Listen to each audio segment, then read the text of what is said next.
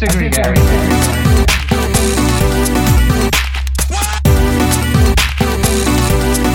I disagree, Gary. Welcome back to Pulp Friction. It's a show about what divides us, and we took a month off, but we are back with the 2023 Pulpy Music Awards. Woo! Pulpy. Yeah. 2023. A year if ever there was one.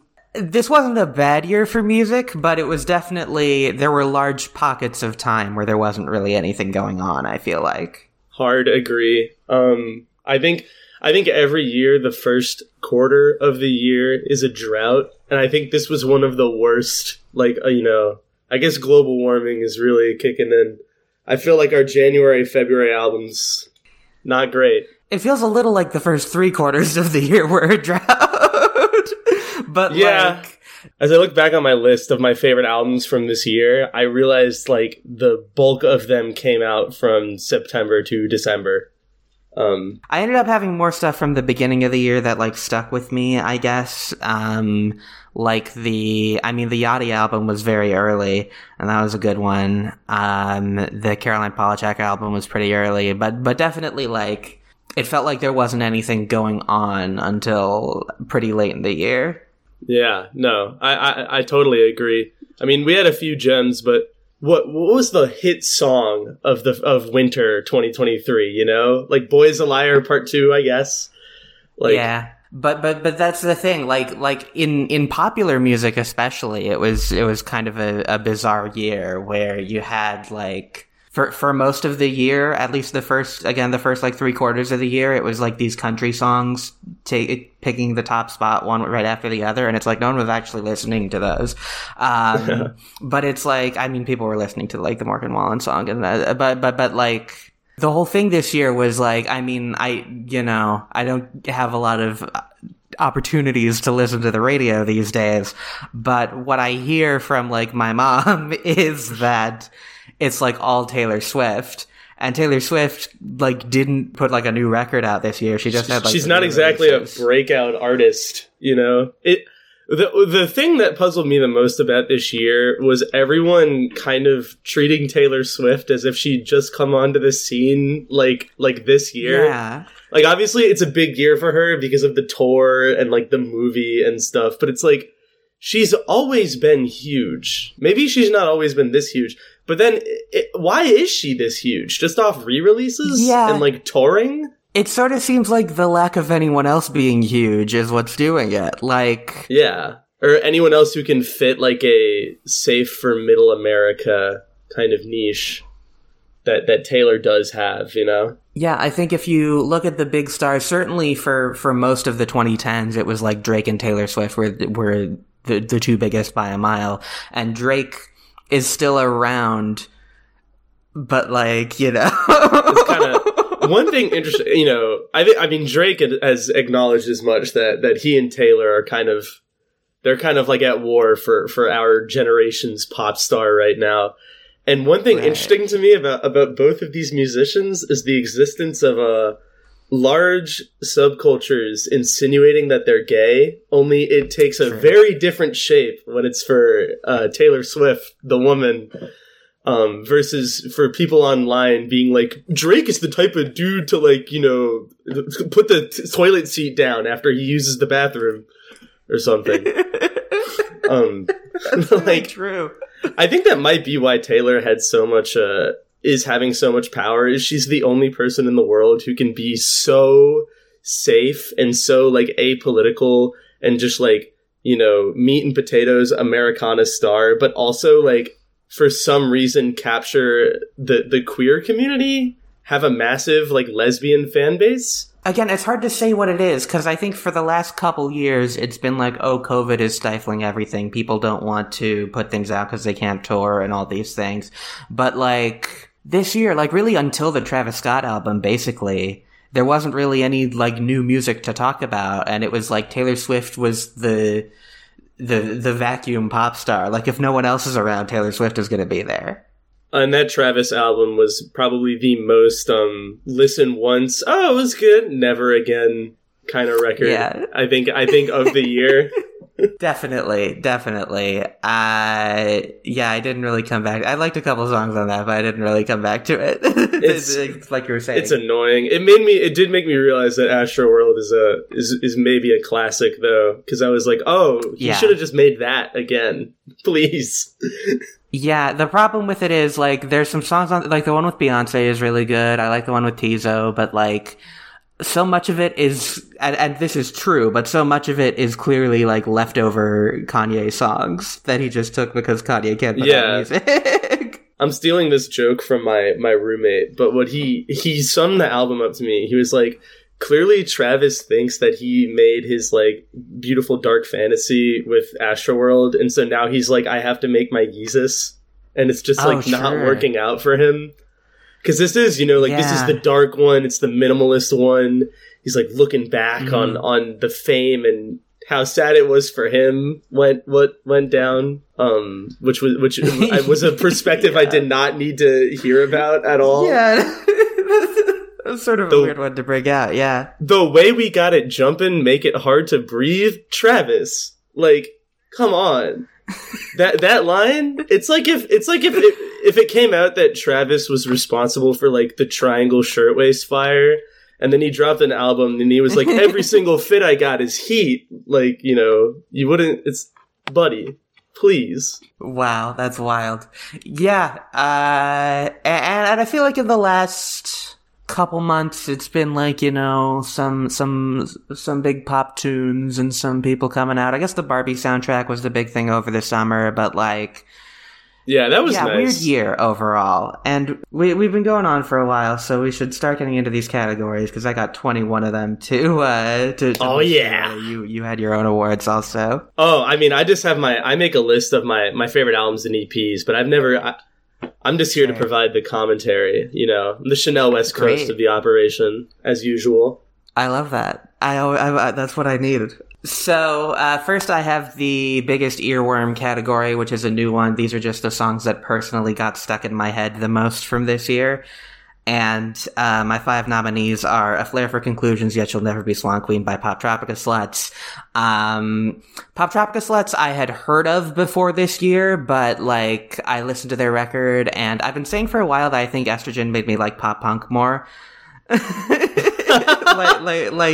I kind of agree. My experience too. So yeah, that's a good, like, you know, classic pop punk track. Ballad of a Homeschooled Girl by Olivia Rodrigo, my personal favorite from the record, which I think is just a really solid album. Sour was, like, a great debut, but not that great of an album. I don't like Sour. I gotta be honest. Yeah. It has promise there, but I mean, Guts just replaces it for me. It's like her, you know, coming out, and that's great. But Guts is, like, actually a good album. Yeah, exactly. Come to Brazil by Sung Yu Gao. Again, my favorite on her record, which definitely the best album title of the year. Let's hope heteros fail, learn, and retire. Yeah, I love that title because it's implying that she wants them to improve but still give up. It's a unique form of being a hater. I love Alice Sung Yu Gao so much. Yeah. Come to Brazil is such a great, like, concept for a song too. Yeah, like, you know, you gotta tap into that idea of coming to Brazil. They should have put her on Christ the Redeemer, not Taylor. Should have been absolutely. Yeah, I don't know if she even played there. I don't think she did, but. Probably not. She probably hasn't come to Brazil, which makes it that much funnier. Yeah. Hollywood Baby by 100 gecs. There's a lot of great tracks on that album. I don't know which one is my favorite. I don't think I ended up... It's hard to place it in, like, a genre thing because it's, like, they're hyperpop, but it's more like it's kind of a rock album. I didn't want to necessarily put it in electronic, even though it's in this weird middle ground. But I do like that album a lot, and Hollywood Baby is just the one that got stuck in my head the most. Yeah, I think 100 gecs is on their way to getting their at every record store they just get their own section, like how they used to do with like Windham Hill Records and stuff. That'd be great. So can I offer my unofficial pick before we have the real official. Oh, is there one more? Which is, yeah, Too Fast Pull Over by J-Rock with Anderson .Paak and Lotto. That's a song that came out in the summer, and I was like, there have been so few hits, maybe this is going to kind of take off, and it didn't, but I do think it's like a really catchy tune that, you know, just puts me in a good mood. Right. I forgot that was on the list because, I don't know, I didn't like that one. I got like halfway through it. But I tell you what, I think my pick from this list, I am a sucker for gecs, so I probably will just say Hollywood Baby. To me, that's the truest earworm in terms of like, true. I didn't actually like it when I first heard it. In fact, I was very worried the new album would be bad, and then I was wrong. The new album was great. And so, but like, even though I didn't like it, the chorus never left me, and I feel like that is truly earworm. Whereas the other songs are all like good, some of them are great, but they don't like. They didn't do the same kind of thing of, like, annoying me into liking it, you know? Yeah, I feel that. I feel like when 10,000 Gecs came out, it was like, you know, Hollywood Baby is like the more radio friendly one. It's like maybe this is the one that's going to get played out, and then it just kind of didn't. And yeah, now, if anything, that was Dumbest Girl Alive, I guess, was the big hit. A little bit. Which is surprising, because that song is like, you think of it as more of a substance song, but like, yeah. Hollywood Baby just grows on me. I think Hollywood Baby probably did get stuck in my head the most. The Pop Tropica Sluts song has probably had like a higher volume, but it came out later in the year, and it's like sort of specific to my experience, but I feel like Hollywood Baby fits the earworm kind of category the most. And gecs have to pull a win if they're only going to be in here for one category. Come on. Yeah, it's a legacy honor, really. Hey, Come to Brazil, close second though. That song also annoyed me at first, but yeah, I love that song. Yeah. Best comeback is my next category, and the five nominees are Blur, Corinne Bailey Rae, Everything But The Girl, Sampha, and Skrillex. For me, okay, so I didn't hear the full records from any of these people, but I heard a lot of the singles. And I think the ratio of I liked all of the singles that I heard, like Everything But The Girl, would be my pick. It was also the most surprising, I think. Yeah, totally.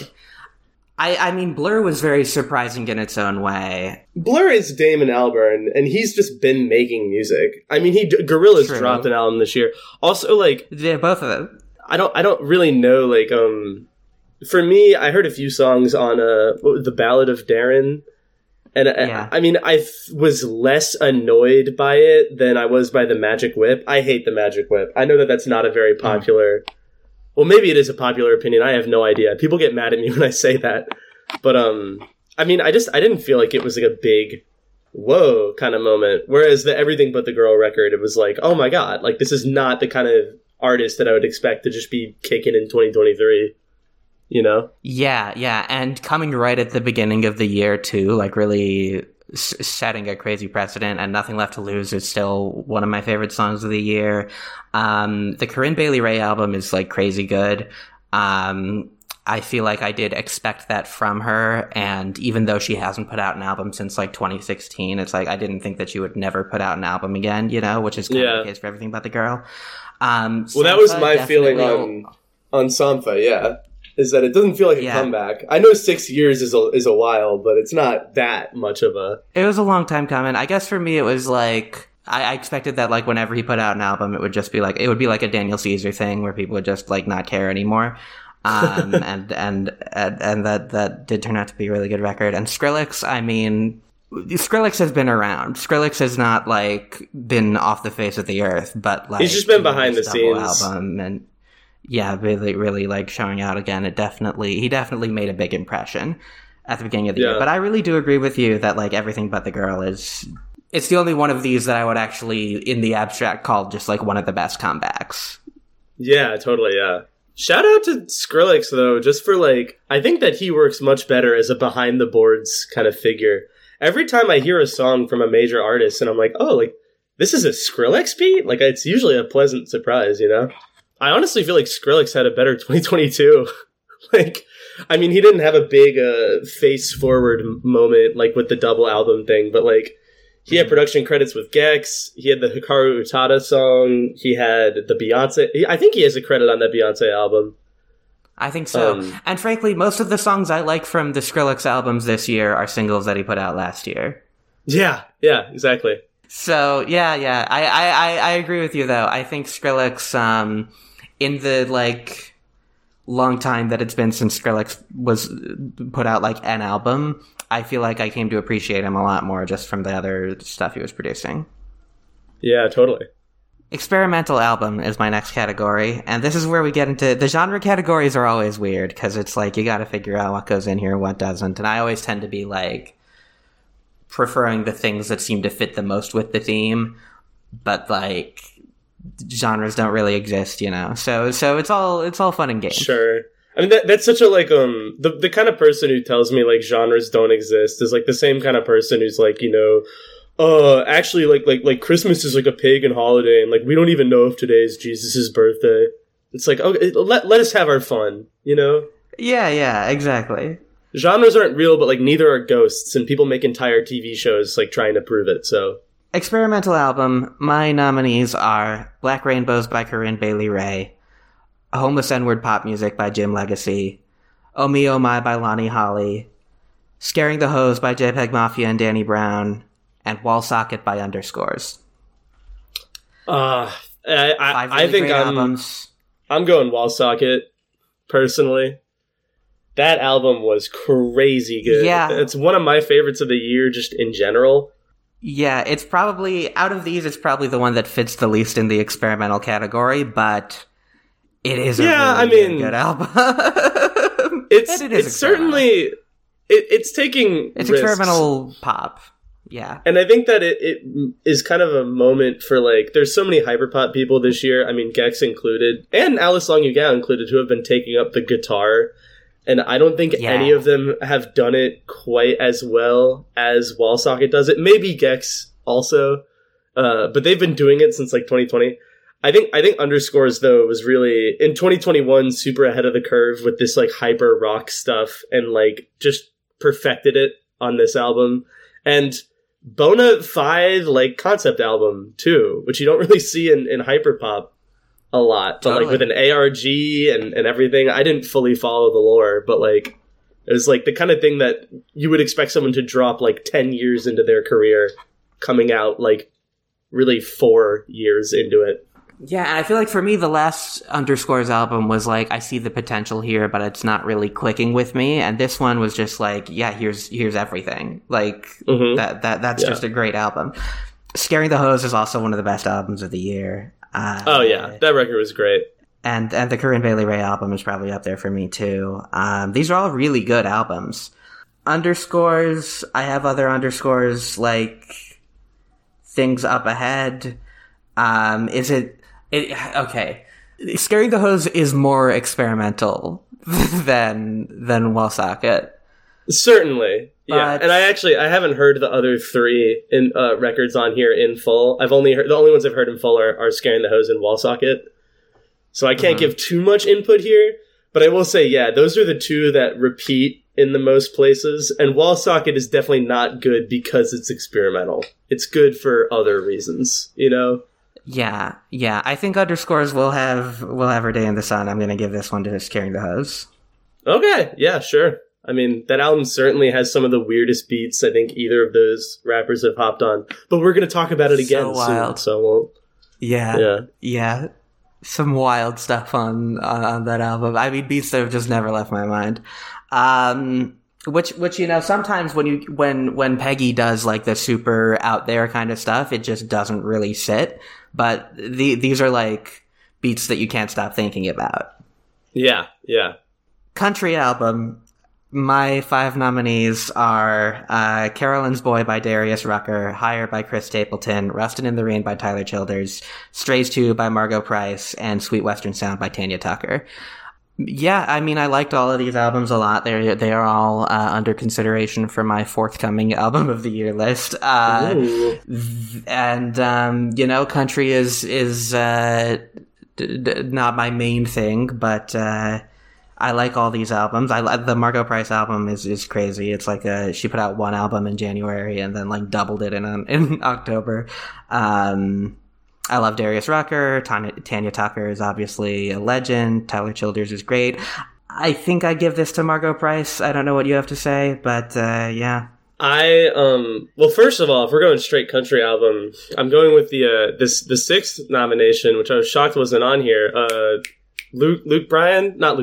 Zach Bryan, yeah. Zach Bryan. Two very different people. I listened.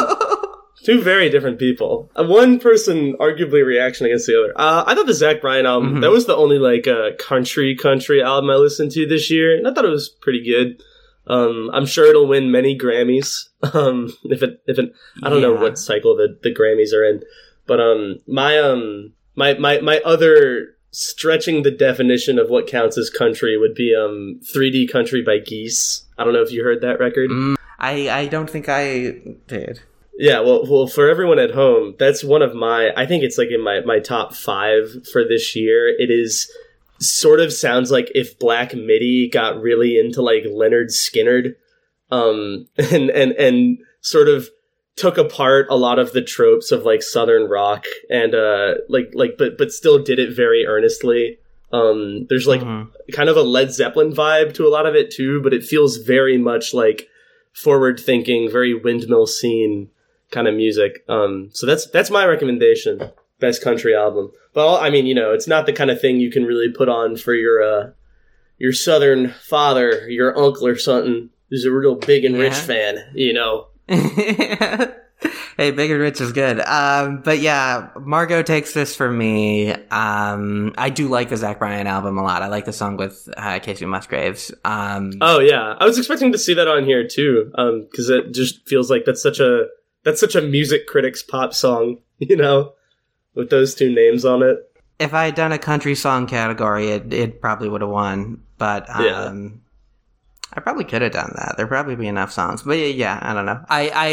On my worst hit songs of the year list, I had to have like 4 or 5 country songs on there. And I was like, there are always a bunch of country songs to consider. And I never like to do it because it's like not my wheelhouse.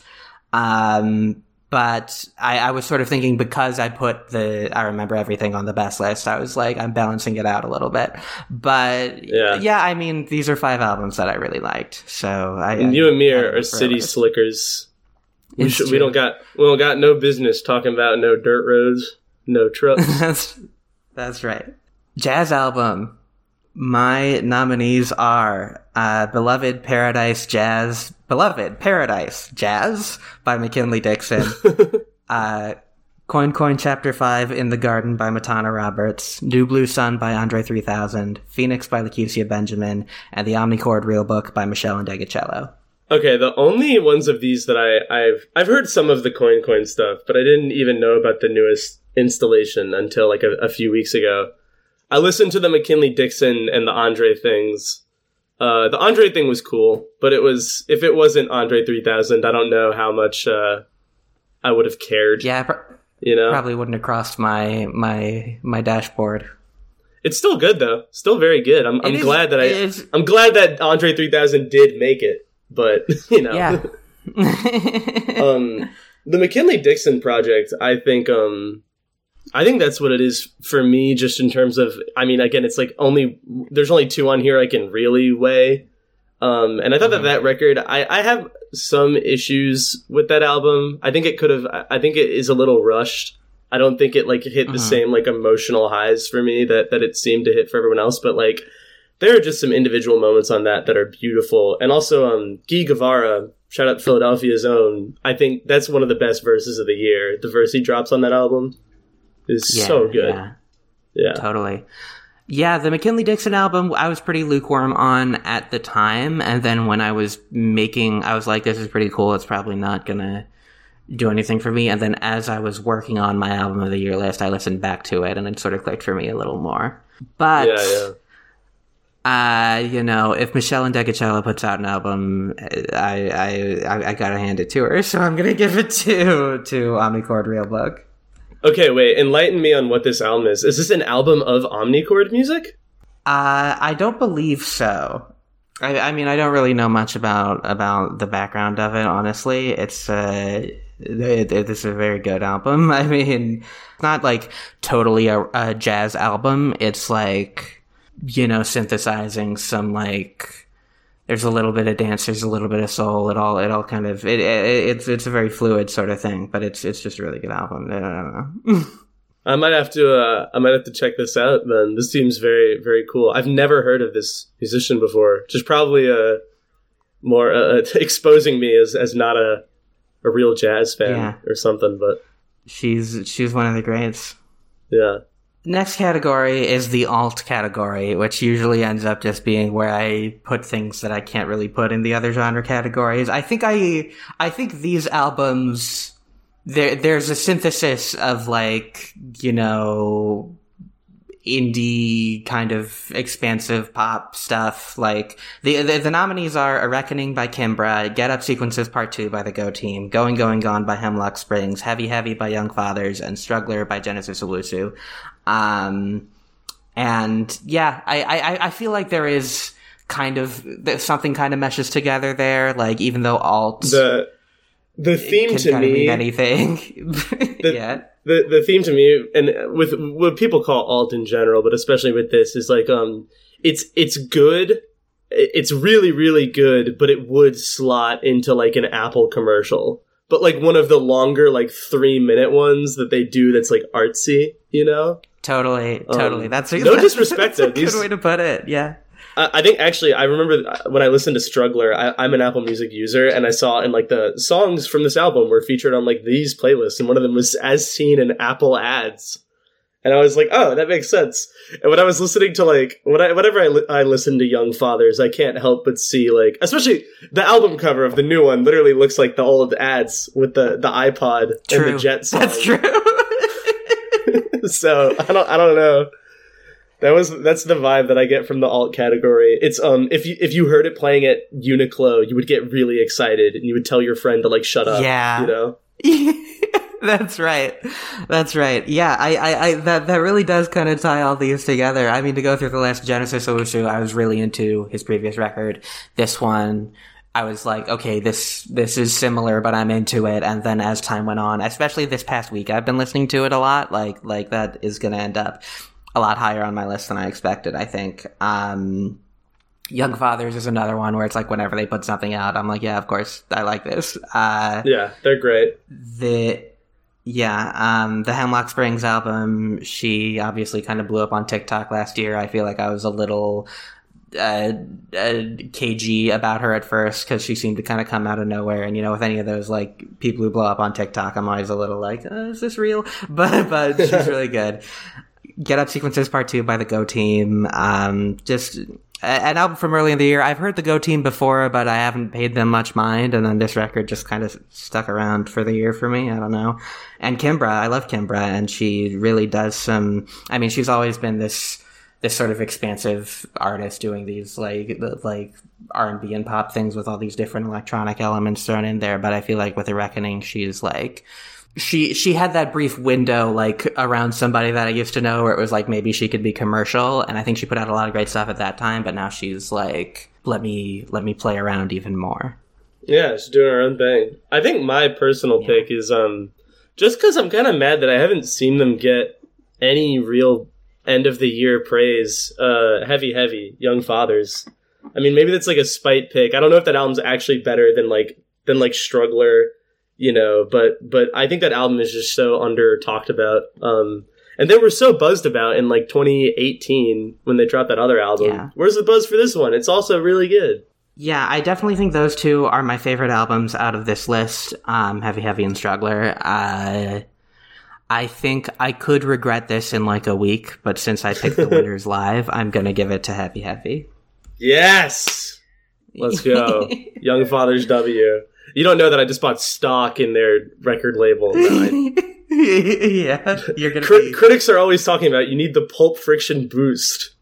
Everyone schedules their releases around it, and all these other categories are gonna be like, what about Young Father? I think, call me crazy, but I do think that Young Fathers made the best country album of the year. It's not this country, but yeah, but it's a country. Country music is it comes from any country, so long as you're not in like the Holy See or like international waters. Yeah, you made a country album. Sorry to all our fans from the Vatican, by the way. I didn't. All right, R&B album.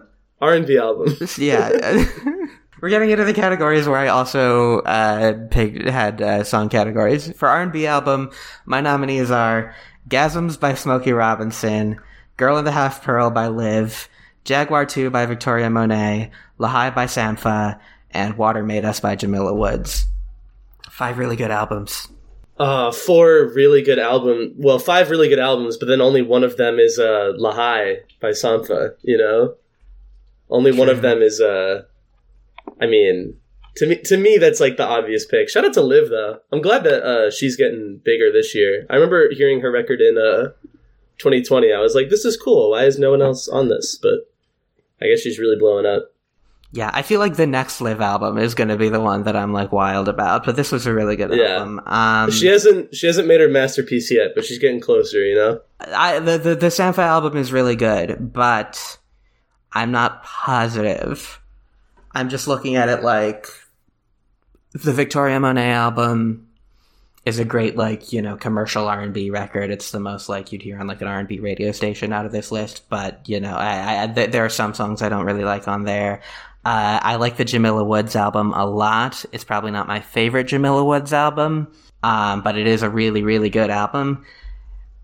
But part of me is like, should I give it to Gasms though? Only one of these is called Gasms, which is pretty cool. Yeah. The fact that Smokey would do that in the year 2023, like, I respect, like, the sort of fuck you-ness of it, and it's also, like, a really good R&B album. Like, the Sampha album is probably the best album on this list. Yeah. I still have not heard the full Sampha record, but I've heard like most of the songs by now. And every single song has wowed me on it. I do need to listen to it front to back though. Yeah. I think I'll give this to Sampha, but you know, Gasms is a close second for me. Album cover of the year, obviously. Smokey Robinson Gasms. That is a piercing image. It conjures to mind like the National Geographic, like Afghan girl, just like this shrouded in mystery with these beautiful eyes. Absolutely, you really get lost and you're like, Smokey, what gasms will you bring me? You know? Yeah. Anything could be a gasm. Christmas could be a gasm. Christmas could be a gasm. R&B song. A lot of overlap here. My nominees are Goodbye by Victoria Monet, Good by Usher, Summer Walker, and 21 Savage, Lily's Call by Little Dragon, Only by Sampha, and Practice by Jamila Woods featuring Saba. I'm continuing my Sampha run here, but that's all I got to say. I'm a terrible source on R&B, honestly. I feel like I don't listen to modern R&B music as much as I should, but it's just because like there's so many good R&B musicians out there right now, you know? Yeah, it's definitely not.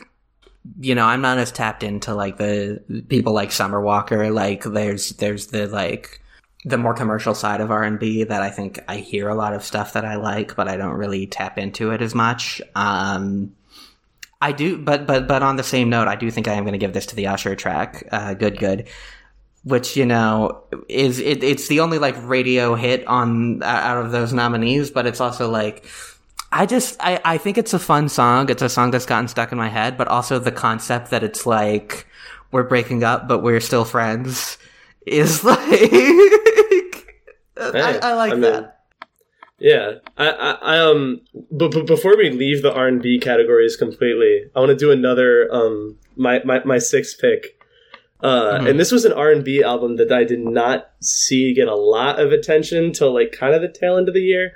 Nourished by Time, who is a Baltimore multi-hyphenate, released a record this year called Erotic Probiotic 2, and it is like the strangest little mix of like 80s and 90s R&B tropes, but with like a little bit of rap thrown in, a little bit of like UK garage sounding kind of production thrown in, like the 2000s stuff that's like very cheap.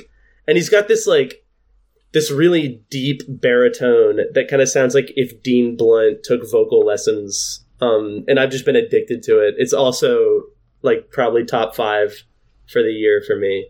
Wow. And that was like my big R&B album that I was championing this year. But I feel like R&B right now is like one of the few genres where critics and audiences, I think, are so aligned. Like all of the weird R&B stuff, like I mean there's stuff like Live, which is like probably never going to get on the radio, but like even a lot of the more mainstream R&B acts like Tina Shea or like I guess Pink Pantheress kind of counts. She's more just like straight pop, but she's got like a little bit of it there. Like it's like still stuff that you can like is really, really being made, I think, for both like for the radio and for like nerds like me to sit at home and like stare at a wall while I listen to it front to back. There's a thing people were pointing out where like all the people were like compiling all the critics like end of the year playlists, and there were like a bunch of songs like A&W and Boys Liar Part 2 that were like on everyone's list. Yeah. Mm-hmm. I feel like I feel like R&B is definitely in that kind of space where like it's critically respected and it's commercial and it's like I don't want to say it's safe because that sounds derogatory, but like it's, you know, something that no one's going to get upset at you for liking, you know? Yeah. I mean, who are like the two of the biggest artists who can like sell out an arena and also have albums people call classics are like Frank Ocean and Tyler the Creator. And like Tyler's new trilogy is pretty R&B. Frank Ocean definitely makes R&B, you know? Like, yeah. Yeah. To me, those are like the, when people complain, like nothing on the radio today is as deep as like Pink Floyd or whatever. It's like, I feel like that's the prog of yesteryear is like the R&B stuff right now in terms of just being really forward thinking, still popular. And Frank totally opened that up because I think there was the next wave of people like Sampha and Daniel Caesar who, you know, who went into that Frank Ocean kind of lane with how they made their albums and how they styled themselves. And then you also had people who were already on the commercial R&B side, like Tina Shea, who were then like, I can do an experimental thing and still capture this audience. Yeah, yeah. Electronic / dance. My 5 album nominees are Fused by Everything But The Girl, The Love Invention by Alison Goldfrapp, Pain Pleasure by Kahlo, Tension by Kylie Minogue, and That Feels Good by Jessie Ware. I'm a sucker for exclamation marks in the middle of titles this year, because my pick is also going to be That Feels Good. Yeah. That one was great. I think I prefer her 2021, or was it 2020? I don't remember when she dropped that last album. I prefer What's Your Pleasure a little more. That's the name of it. But this one was also very good, and I liked the sort of loose concept of like sexual liberation going through it. Jessie Ware is 100% fuck music. This was her fuck musicist album in a while, so yeah, you know, she's playing the hits. Yeah, I loved the Jessie Ware album. That was one that I just like was totally tapped into right away. The title track is really good. Begin Again is one of my favorite songs of the year. Yeah. Shake the Bottle is really fun. They're that's a great record for sure. Looking at the rest of these, I always love Kahlo. I love that she put out a record. I think it's a really good album. Everything But The Girl, we've already talked about, came out at the beginning of the year, just like a great record, here you go, and sort of feels like that, like, stuck there the whole year. The Alison Goldfrapp album took me by surprise a little bit. I feel like she's, you know, her and, like, the Goldfrapp stuff is, like, always good, but it never, like, this one I was like, this is, like, a step above what I feel like I've heard from her before. And Kylie Minogue, she's always got it, you know? She's never lost it. Yeah. Kylie Minogue is still not really an album artist for me, but I mean... True. If a Kylie Minogue song comes on the radio, are you ever changing the channel? Like, no. I mean, exactly. Like, yeah. Come on. It's definitely between Everything But The Girl and Jessie Ware for me. I don't want to let the artist personalities push me towards Everything But The Girl, but like those are two of my favorite albums of the year. Well, we're gonna have to talk about artist personality pretty soon. I think we get to best rock album. True. Oh. I do like That Feels Good a lot. And I did give one to Everything But The Girl. So let's give this one to Jesse Ware. Yeah, sure. Electronic/dance song.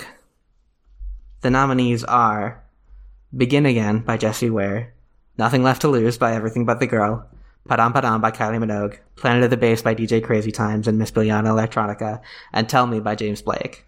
I'm just still riding for Jesse Ware. I gotta say, though, more than I like any of these songs, I am filled with, like, boiling, like, primordial contempt for Planet of the Bass. I think that that is the least funny joke that has, like, ever gotten this popular. It's kind of nice to see a bona fide, like, comedy single with, like, high production value, like, get so big. But just, like, really, like the bit is making fun of Eurodance. I guess Eurodance is having a stupid revival in the form of, like, the post-BB Rexha wave of pop songwriting. Yeah, I'm good. Yeah, I'm feeling all right. Yeah. Yeah. I mean, it's but it's just, like, the joke's not funny. And he's tried to...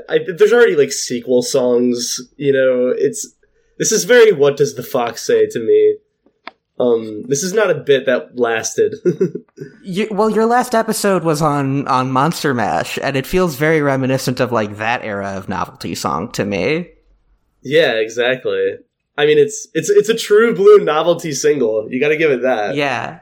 The guy, like, plays a character, and, you know, it gets big not necessarily because it's funny, but because it kind of, like... I mean, for me, what I like about Planet of the Bass is that, it's an earworm. It's a song that was, like, stuck in my head a lot. And like... Yeah. I think throughout each version, it was like... You know, we had, like, the initial TikTok, which, you know, was funny in its moment. And then I think the song itself, like, built on the joke enough for me. But for me, it was really just, like... This is a good tune. This feels kind of authentic to the Eurodance thing. And again, I think when you look at songs like Monster Mash or like Disco Duck or whatever, it's like these weren't, you know, it's not that the joke was so funny. It's that like they got on the radio and people were actually listening to them. You know, nowadays a novelty song is like typically something made by a 14-year-old in their bedroom. It's like, yeah, it's sicko mode gay parody, you know, something like that. Yeah. It is. I will commend Planet of the Bass for being like this is a fully original song that has like a very overwrought, like satirical aim. And like, we're making a music video and everything. And it's like, it does feel like It does feel like the kind of song that can't get made anymore. I just think those kinds of songs don't get made anymore for a reason, you know? Sure. I feel that, yeah. Yeah, going through the rest of this list, Tell Me by James Blake. I've never been sold on James Blake. I'm still not. But, like, every once in a while, a song of his will kind of connect with me. And I just really like that, like... They're like, doo, doo, doo, doo, doo, doo, doo, like that one sound in that song is kind of what puts it on this list for me. Yeah, he's a master of like the details. I think my favorite James Blake is a fun musician to talk about, maybe more than to listen to, especially like his earlier stuff where his sound palettes were so like rudimentary. And it just feels like kind of nerd stuff to listen to, especially if you're someone like me who's like is a musician and like produces. Like, you can be, like, you can listen to an early James Blake thing and be, like, I can hear, like, the like, Ableton preset or whatever that he's, like, putting on this track. The newer stuff is still really good, and I think he's definitely one of the best producers just for, like, mainstream music, like, working right now, but it doesn't have the same, like, almost outsider-y appeal that, like, his self-titled does, and so I'm just never gonna get super into it. This is a tangent, but I was at the Psychotronic Film Society the other night, and the movie they showed credited what synth they used for the soundtrack in the credits. Nothing Left to Lose is one of the best songs of the year. Begin Again is one of the best songs of the year. Padam Padam is one of the best songs of the year. So this is a tough category.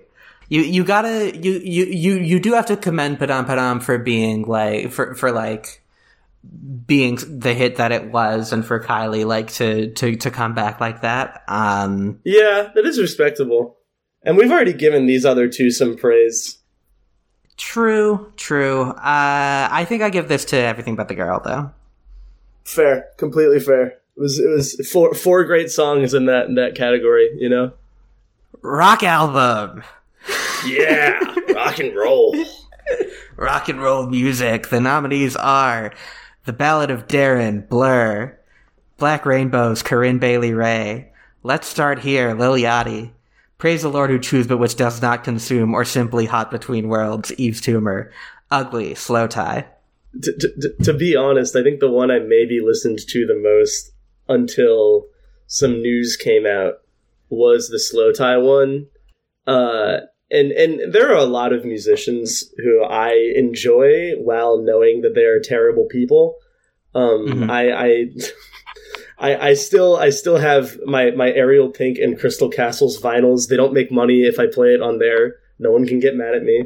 Mm-hmm. But with the Slow Tie record, it felt like he was so positioning himself as like a I've been a bad guy, but I'm working on it now, and like I just want to, I'm really depressed. I struggle with my mental health, and when that's the whole thrust of the album, it's really hard to enjoy it in the same way I once did, knowing that he is kind of a terrible person. It's like Honey Boy, the Shia LaBeouf movie, where it was like, we already knew some things about him, but it was like this really personal thing about like his dad, and he was like playing his own dad, and then like more stuff came out about him, and then he was like, actually I made that up. And it was like as time went on, it was like, this is, a well-made movie, but like it's totally soured. I think with the Slow Tie thing, there's less of a direct correlation, at least right now, but like, I certainly agree with that. It was one of the albums that I connected to the most at the start of the year, and will I listen to it ever again? Probably not. Yeah, it's a shame. It was really good. The H-A-P-P-Y, like that chorus is great. Yeah, and there were some moments that they really almost moved me to tears when I first heard it. I don't really ever cry from music, but like, certain songs on that album got me darn close, and now it's just like trying to go back to it. That emotional core is just gone. But looking at the rest of these, I did like the Blur album a lot. Probably not my favorite out of these. The Lil Yachty record is another one that like came up right at the beginning of the year and was like, oh, this is this cool new thing, and again, not much happened for a couple months after that. And Lil Yachty, yeah. I quite liked Let's Start Here. I was re-listening to it the other day though, and I think what I realized is like, as great as it is, and it is still a very good album, I don't think it's really pushing forward psych rock at all. It does just sort of like, I mean, it's uniquely him. His voice does not sound like other psych rock musicians, and like you have some actual rap verses on there, like the Teezo verse, which was amazing. I love Teezo's vocals. And we'll talk about more about him, I guess, later. But I just like, I mean, I think in pulling from like so many hit makers to create that album, he just kind of ended up creating like, oh yeah, this is like the platonic idea of like a modern heavy psych album, but it's just like, is it really like a turning point for anything? It's a turning point for him, certainly, but I don't even know if it's a change. Sure. He seems like super, I don't think this is going to be his thing. I think he's going to go back to doing rap. Did we ever get the project with Filthy? Did we just get Poland? I thought they were supposed to drop like a full album together. What was up with that? Yeah, I don't think that's happened so far. Yeah, come on, man, baiting us here. Yeah, but it's still good. It's still very good. It is a very solid record. I love the Corinne Bailey Rae album, honestly. I think I am going to give it to that.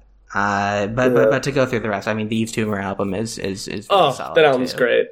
Another great Eve Tumor thing. Not quite as good as Heaven to a Tortured Mind, but like, can anything be? You know, that album feels pretty lightning in a bottle. But this is still a very respectable follow up, I think. Next category is Best Rock Song, and my nominees for this one are "Bang Your Head," Wargasm featuring Fred Durst, Home, Pink Shift, Johnny, Underscores, The Narcissist, Blur, and New York Transit Queen, Corinne Bailey Rae.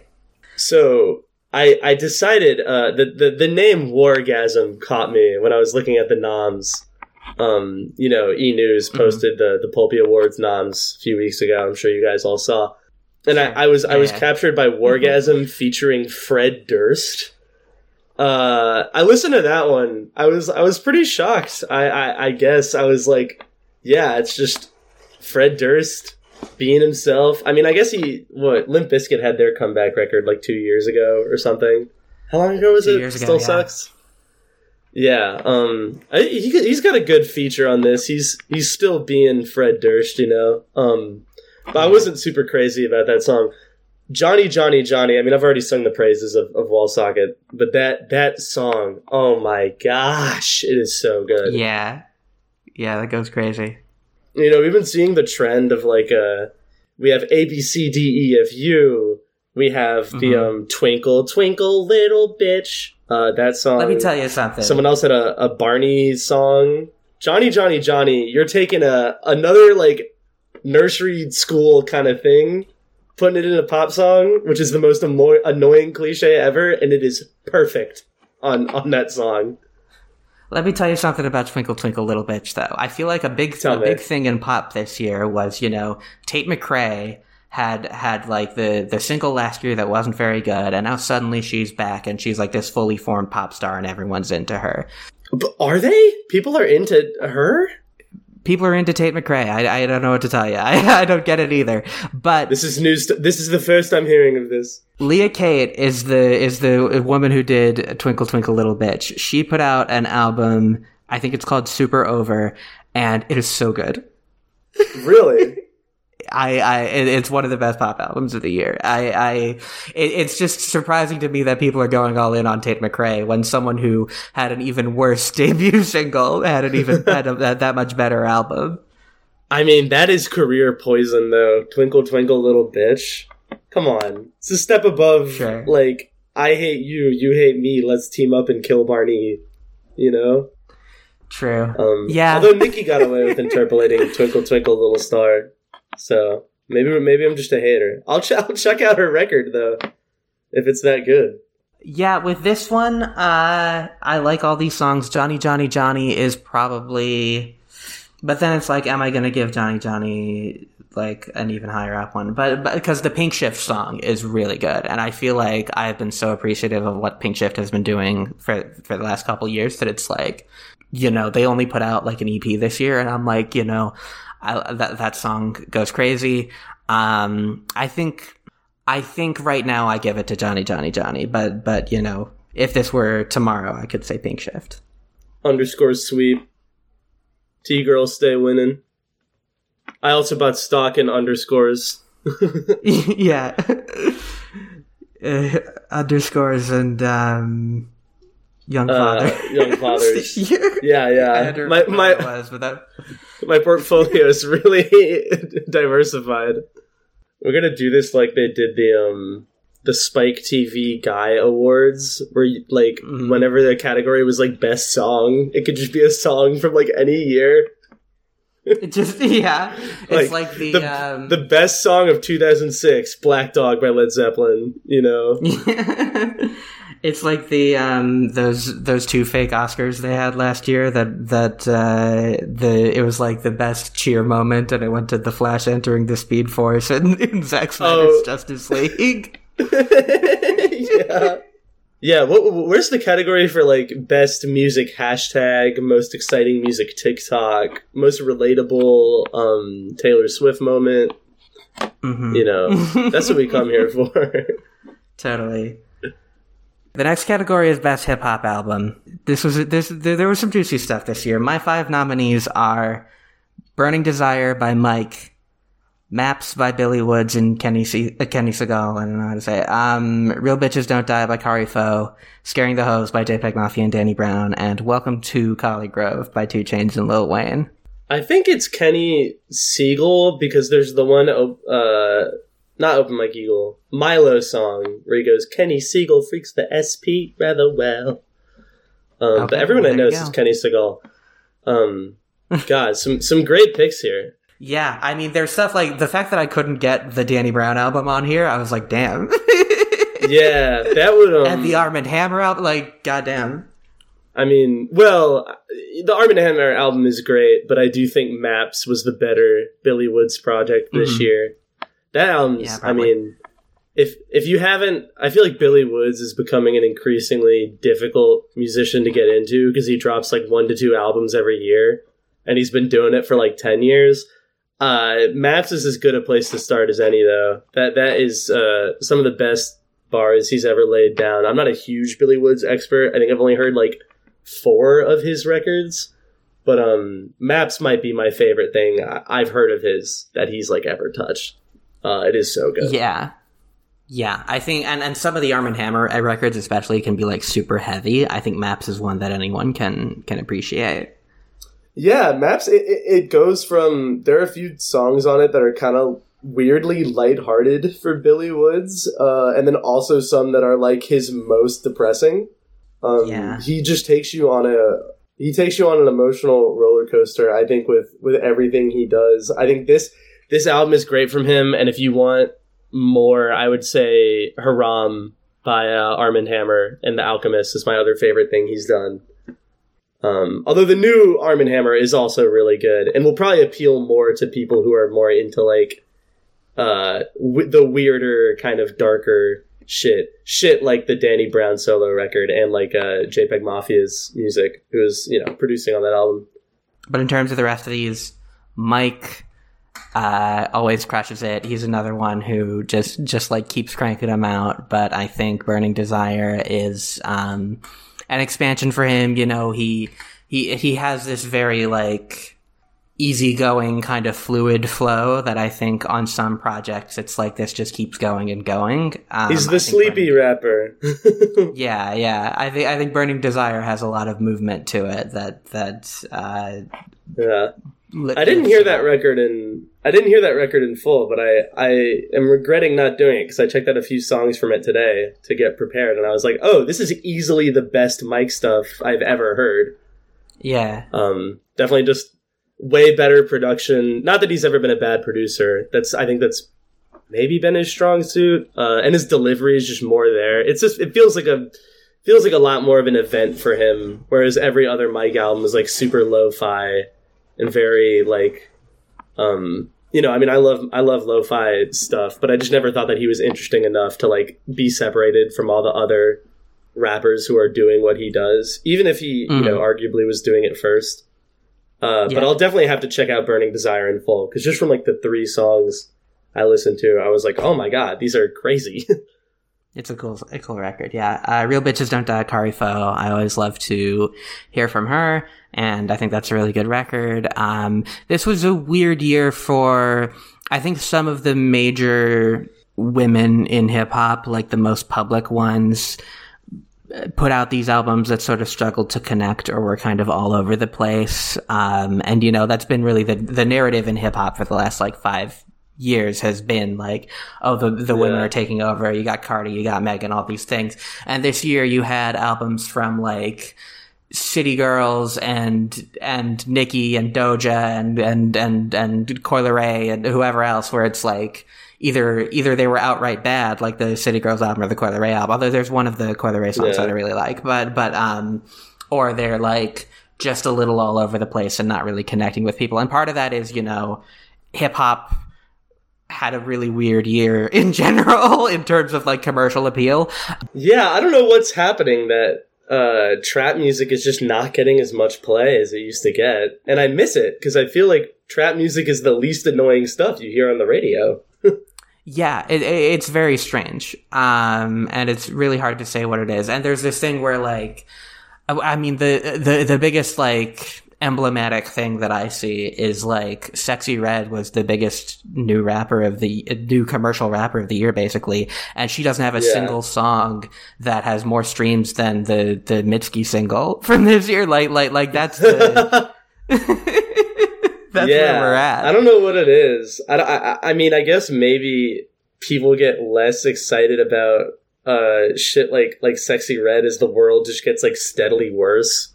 Totally. But, like, I mean, like even, I guess, you know, like when, like, COVID hit, obviously I can't think of a lot of big, like, pop and trap songs from 2020, but, like, this was a year where everyone seemed to just forget that the virus existed, and everyone went out and partied and stuff. And mm-hmm. To me, I feel like we should have had more songs that reflected that, but I guess no, you look at the Billboard 100 and it's just, like, a lot of mopey country and a lot of Taylor Swift, a lot of not new Taylor Swift songs. Yeah, a lot of songs from 10 years ago for some reason. Yeah, to me, though, the party record on here is Scaring the Hoes, despite its very, I think, self-assured title. That album was front to back, just smile on my face, you know? Scaring the Hoes is really, really fun. And there's always something to surprise you. There's always something to look forward to. You just look at the track list and you're like, oh, this is going to be fun. And there's always new things coming in. But I do have to hand it a little bit to, this is not me giving out the award, but I have to hand it to 2 Chainz and Lil Wayne, who are two artists I'm extremely in the pocket for, two of my favorites, just two people who they put out a bad album and I'm way into it. And I think they really come together on this project and take the initial Collygrove, which is an album that I really connected with when it came out, and they're both sharper now than they were in 2016, just in terms of lyrics and delivery and concept wise. Like this album has, like, different chapters and you know, sort of tapping into different things, but I also just think, like, these are two of the best living rappers just at the top of their game. So I definitely think it's between Scaring the Hoes and Welcome to Collygrove for me. I did already give one to Scaring the Hoes. I don't know if Welcome to Collygrove is going to get one of the higher up ones, so maybe this one I give to Welcome to Collygrove. I did not listen to that record. But I will say, the other day I was like, man, and I do this every 3 to 5 months. I say, man, what happened to 2 Chainz? I miss 2 Chainz. I look back fondly on Crack and shucks, I can't remember any of his other songs right now. Mm-hmm. But birthday song. And then I saw that there was a new 2 Chainz album literally, like, this morning when I was looking at these nominations, and I was like. Mm-hmm. I'm still not interested. His new stuff has just not been as it's not as, like, riotous as the early stuff is. And I've never been a huge Lil Wayne fan, to be honest. I like him more. I like to watch his music videos when I'm with friends and we're maybe a little intoxicated. But I'm not really a full album guy for Wayne. All different strokes. I got into 2 Chainz with probably with Collygrove, actually, and that, but like over the couple of years after that, I was like, I think 2 Chainz is one of my favorite rappers, and Wayne has always been one of my guys. I mean, Wayne is objectively hugely important to the genre, you know, and like mm-hmm. and definitely, like, has his niche and does it, like, as perfectly as he can. And I love Based on a True Story. All, like, the singles from that record. Those were, like, I'm a lot younger here. Those were, like, childhood songs for me. Not, like, super early childhood, but, like, early adolescence maybe was when, like, stuff like Crack was coming out. And I just was like, who is this guy? He's so crass. He has so much character. So yeah, shout out to 2 Chainz. But for me personally, I've lost interest. Sure. Maybe I'll check this new one out, though. I'll have to give it a shot. Lots of good tracks on there. Some crazy verses on there. Just they're like really trading off. Hip-hop song. The nominees are Attention, Doja Cat, Jen's Terrific Vacation, Danny Brown and Casa Overall, Oprah and Gail, 2 Chainz, Lil Wayne and Benny the Butcher, Step a Pig, JPEGMAFIA and Danny Brown, and Too Fast Pull Over by J-Rock with Anderson .Paak and Lotto. There you go.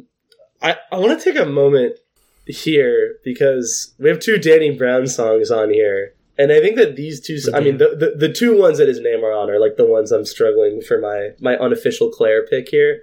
But to me, the biggest weakness of Scaring the Hoes, and it's something that I didn't realize until like December when I was going back to it, thinking about like where would this place in a list for me, is that I think it is lyrically maybe like 2 of the worst things they've put out in a while.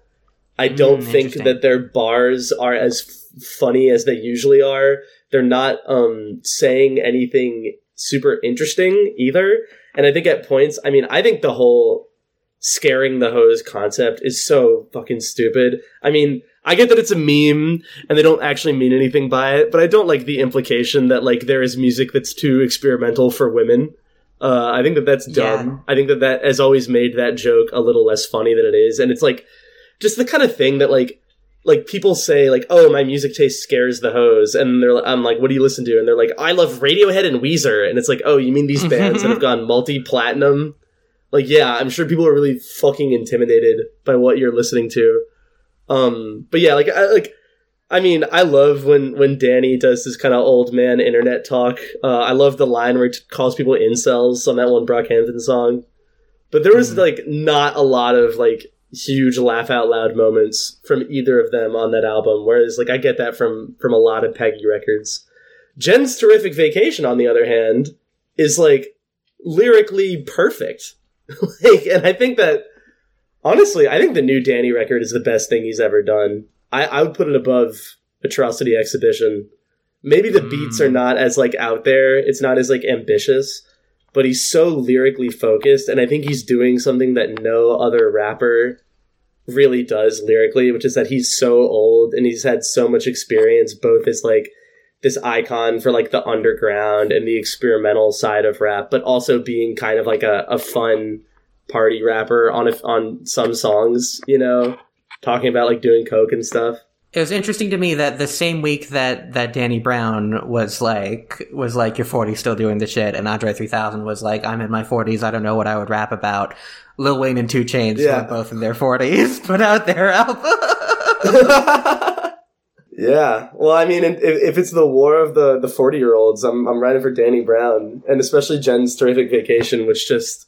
that song makes me feel terrible. That song gives me the same feeling that Jeff Rosenstock's Worry gives me. Of just like, man, I shouldn't have moved to this city. I should go like live in the woods forever. The world is only getting worse. Yeah. The Rosenstock album is a strong... Let's just retroactively say that the Rosenstock album gets the Slow Tie nomination in the rock category. Yeah. Sure, there you go. We'll fix it. I was thinking about the one from 2016, but... yeah, but his new one, yeah.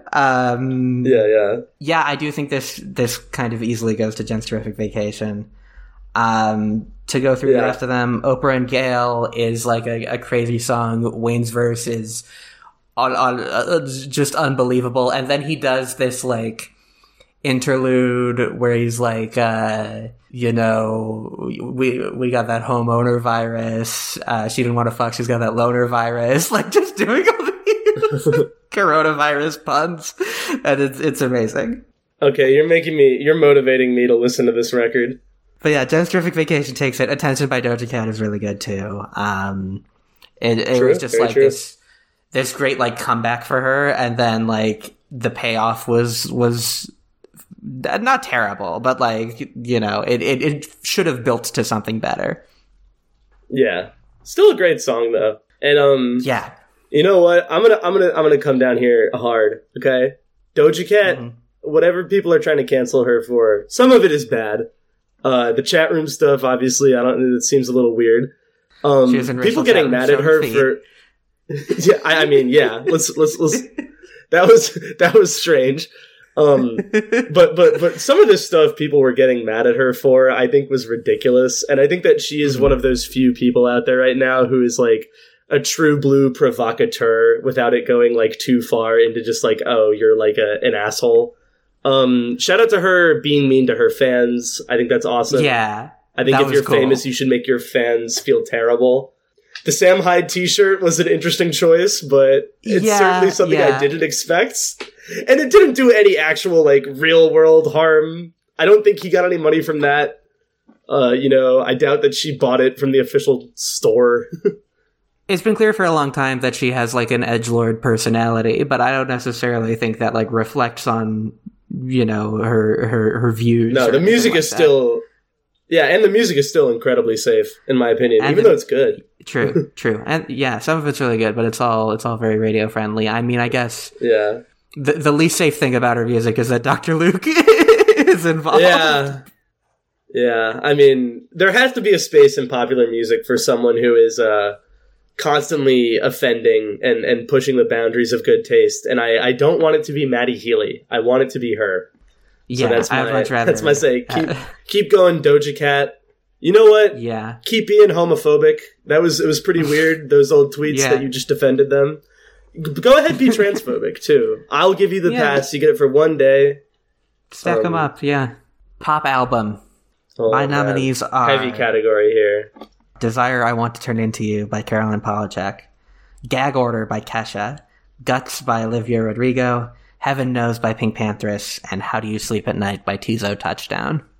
So the only one of these I haven't heard in full is the Teezo record, although I have one friend who loves it and another who thinks it's one of the worst albums ever made.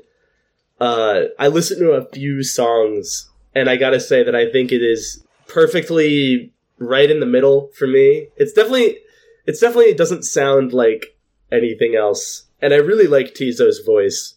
But I didn't think the lyrics were that interesting. I didn't think the beats were very interesting. I thought at certain points when it's doing like a funkier thing, I think it sounds like it's like offensively bland to me instrumentally. I want to see Teezo get with some more interesting production, mainly. Yeah, basically. I am into the Teezo record just for, again, just mostly it's like a potential thing. Like you see, you know... all the crazy things he's tried to do and all these different sounds he's playing with and the sheer range of his voice. And I think there are some songs on there that I really do appreciate. Like, it's all very simple, but songs like Impossible and, there's a couple others on there that just, you know, kind of tap into something. There are definitely moments like the last song is produced by Y2K and Dylan Brady. And it like, It has like a drop, and it's like this, again, totally different from the rest of the record, but the drop is like very early 10s EDM. Like it's not what you'd expect a Y2K and Dylan Brady drop to be. And wait, okay. I did not know Dylan Brady had a credit on this thing. That was one of the songs that I guess my friends did not show me, which is crazy because I love Dylan Brady. Obviously, so I'm a huge Gex fan.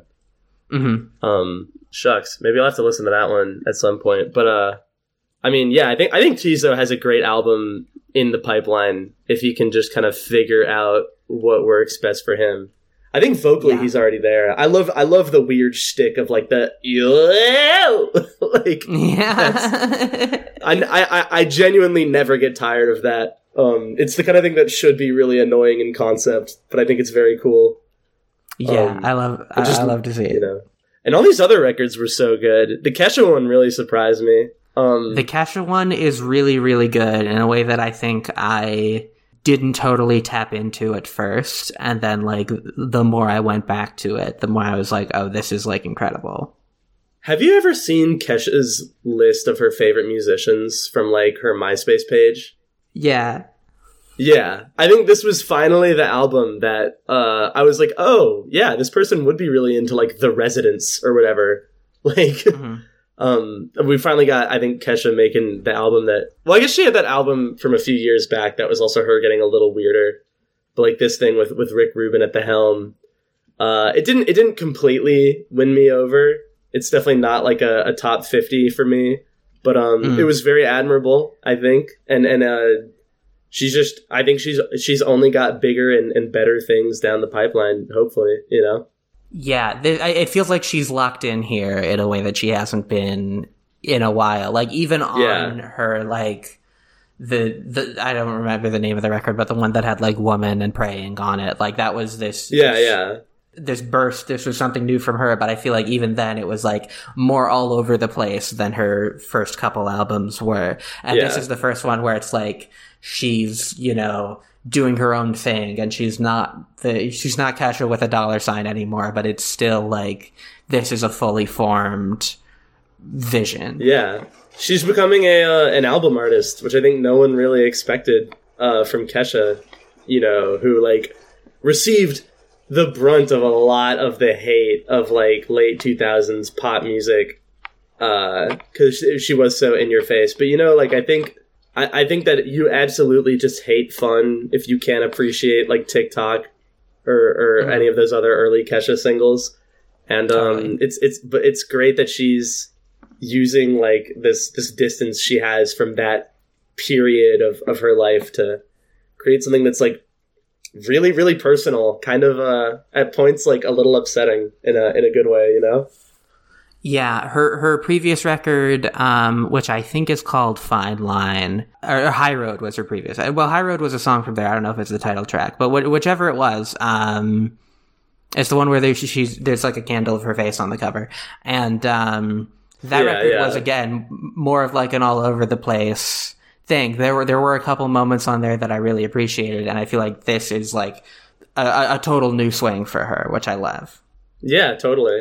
The Pink Panther album was so good. Shout out to that album for getting me to enjoy a Central C feature. That's pretty crazy. I do not like that guy. Really? She whipped him into shape. Okay. No, I think he's corny. I also think the "How can I be homophobic" line is like kind of unforgivable. Like, sure. And for I mean, that to be it's, like, it's funny. For that to be like laugh. His debut line is pretty wild. The first line on his first big single, and it's also the chorus. That's insane. I guess I have respect for that not killing his career instantly. I think at any other time it would have, but there's, I guess, just like there's a drought of all pop music right now, and especially like, you know, it's not every day you get a British musician getting success overseas. Although Pink Panthers is also British, so... True. I'm like, pretty on board with Central C. I think at first I was like, he seems not as good. It seems like there are people who do the same kind of British rap and just do it a lot better. But I liked his song with Dave. I liked his verse on the Pink Panthers album. I'm down with this now. Fucking Dave. Well, I won't get into Dave. He's not on the list. Maybe I just hate British people. I will say, when I was listening to the Wargasm song, I was like, could they just be American, please? or any other country. Yeah. The Pink Panthers record was great. I think she's kind of having a James Blake moment for me, too, where it's like what made her charming was that a lot of her stuff sounded really rudimentary and very much like at points it sounded like she was making music on like toy instruments on that like debut record. It's like so cheap and so artificial and so like a Barbie dream designer flash game. And then this one is, you know, you can tell it was made in a studio, and the beats are like everything's mixed way punchier, and it sounds a lot more professional. But you know what? Like, I think that's kind of probably the music she wanted to make anyways. And she does it really well. I mean, she's totally made to be a pop star. So yeah, I did like that album a lot. I think the Pink Panthers record could have been, like, really repetitive and just, like... Because she has a very specific thing, and so it's, like... Yeah. There was a way to do it where it's just, like... It felt like... I feel like this is kind of true of her mixtape, where it a little bit feels like the same song over and over. This one... Oh, definitely, yeah. This one, I think, really has a good, like, beginning, middle, and end to it. Totally, yeah. But, I mean, my pick... I think from this has to be the Caroline record. I think she improved on Pang so much. And Pang is good. But just like every song on this thing just blew me away. There's so many interesting ideas here. Bunny is a Rider is probably one of my favorite pop songs from this year. But like, I mean, just like, I also saw her live this year, and I think that that probably put it over the edge for me. She's an amazing live performer. It just doesn't make sense to me that we live in a world where she's not, like, on the radio. I mean, obviously, she's kind of weird. She's weird for to maybe, like, too weird to be in the same camp as, like, Lorde or, like, Lana of, like, the, like... She's a little critical darlings. She's a little out of her element. If she was in the 90s, she would be huge. Yeah. Especially with, like, the title track off that thing. That felt so, like... Is there any song in the 2020s that sounds even, like, remotely close to this? Like, the weird, like, half-wrapped verse and then just, like, the sort of unbelievable, like, optimism of it all. And then, of course, the album just gets way kind of weirder and darker from there. And, like, I think she's, like, great. Like, I think she's, like... Mm-hmm. To me, the risks she's taking remind me of, like, mid-80s, like, David Sylvian. Like, just, like... I can't get enough. She's Mother. What can I say? Yeah. Meghan Trainor, you're dethroned. It was Meghan Trainor, but now. No. Yeah. I think I am going to give this one to Caroline Polachek as well.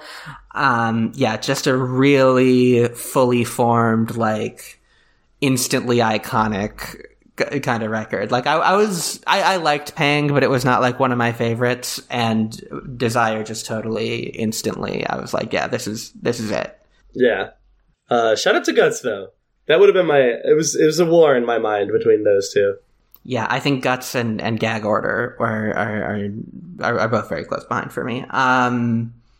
Best pop song, my nominees are Ballad of a Homeschooled Girl, Olivia Rodrigo. Again, I was actually pretty recently that I decided that's my favorite song on that album, but it is. One of Your Girls, Troye Sivan. Single Soon, Selena Gomez. Smoke, Caroline Polachek. And What Was I Made For, Billie Eilish. Folks, it's 2023. We got a bona fide movie single that's, like, good. Isn't that rare? Yeah. I feel... How often... I don't even know if this would really count because it was a Tollywood thing. The last movie single that I loved was Natu Natu from RRR. Sure. That was pretty recent, but... Yeah. Oh, it's like 2021, right? RRR? Was it 2022? I think it was 22, yeah.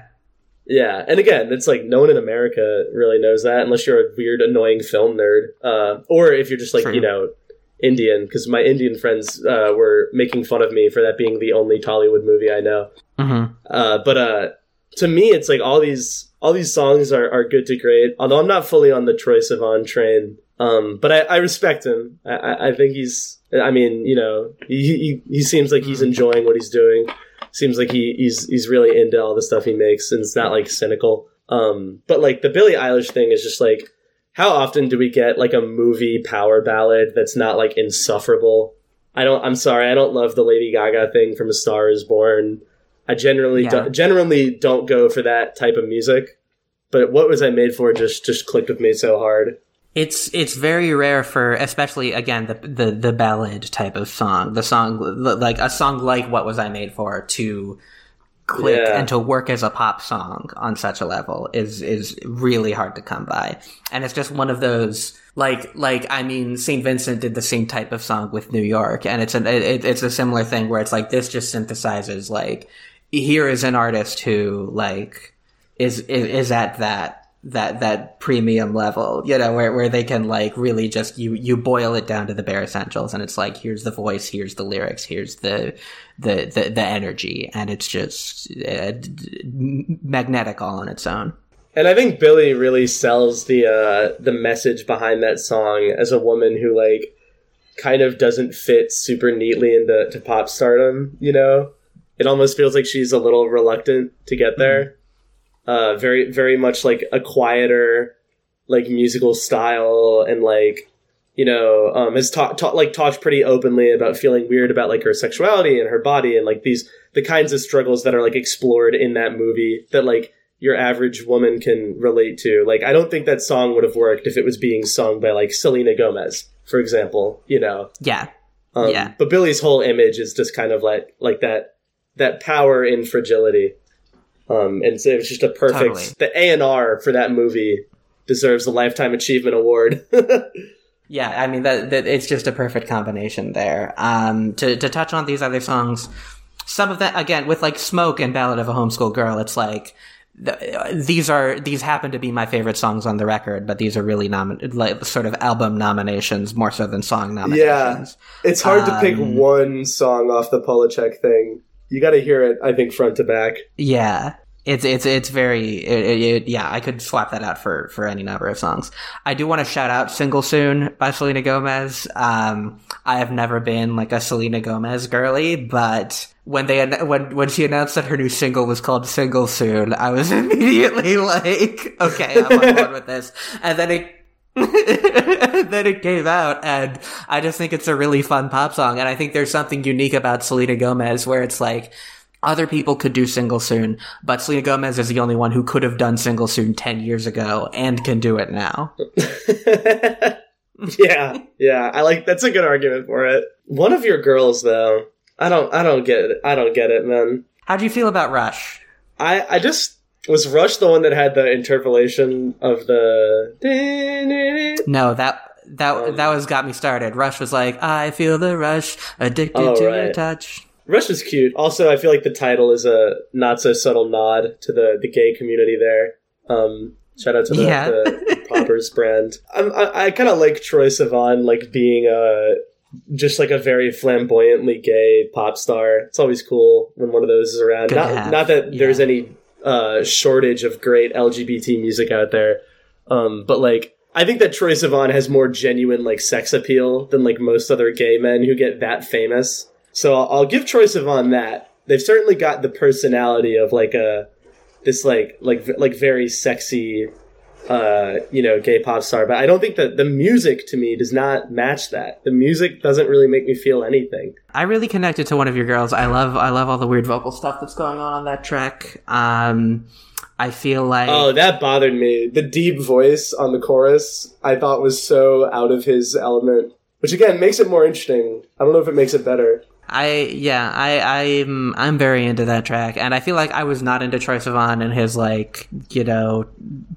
Queen era, but as soon as people, the first Troye Sivan record that people weren't paying attention to, I was like, hey, this is really good. And then I've been kind of with him ever since, and I feel like this is the first one that's sort of crossed over again, and I do think this album is probably weaker than the two that came before, but One of Your Girls really tapped in for me. Yeah. But I mean, Ballad of a Homeschooled Girl is a really good song. I'm looking at this now, and I'm like, I don't know if this is as clear cut as I thought.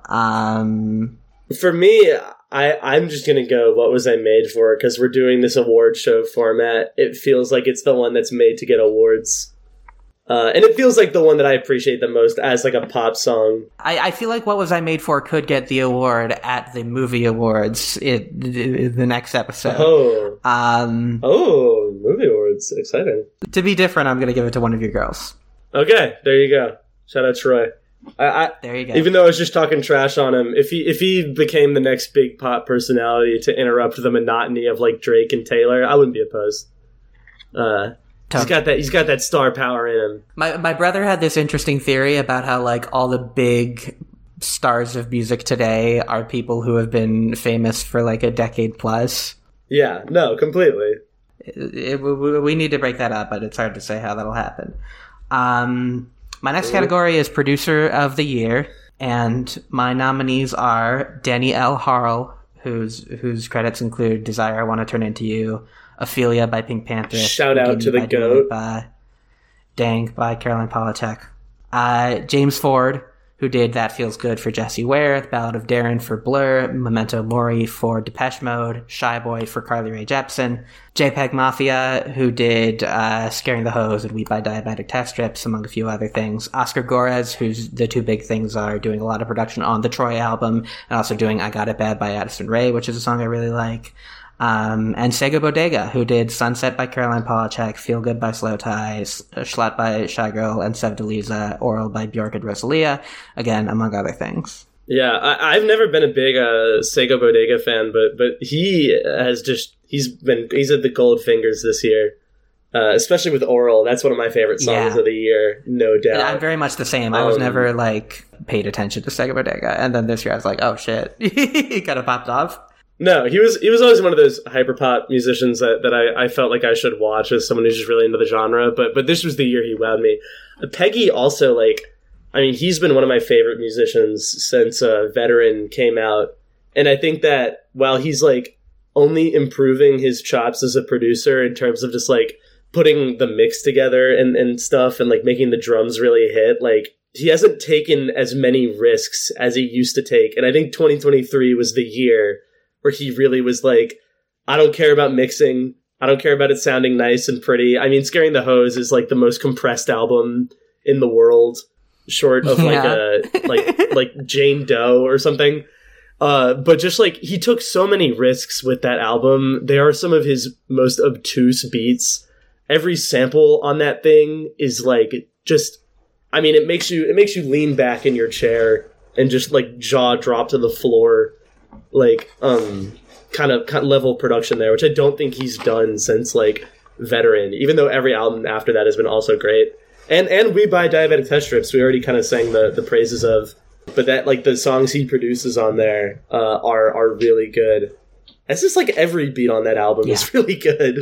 For me, and I've liked Peggy this whole time. I've liked his production and found it really unique and stuff. For me, this is, if there's, like, a year of JPEGMAFIA production that I'm going to shout out, it's going to be this year. Yeah, this would be the year that he deserves the award for, just for those two records. And I think he touched some other things this year that I can't remember the name of, but, like, he's never produced a bad song for someone else, you know?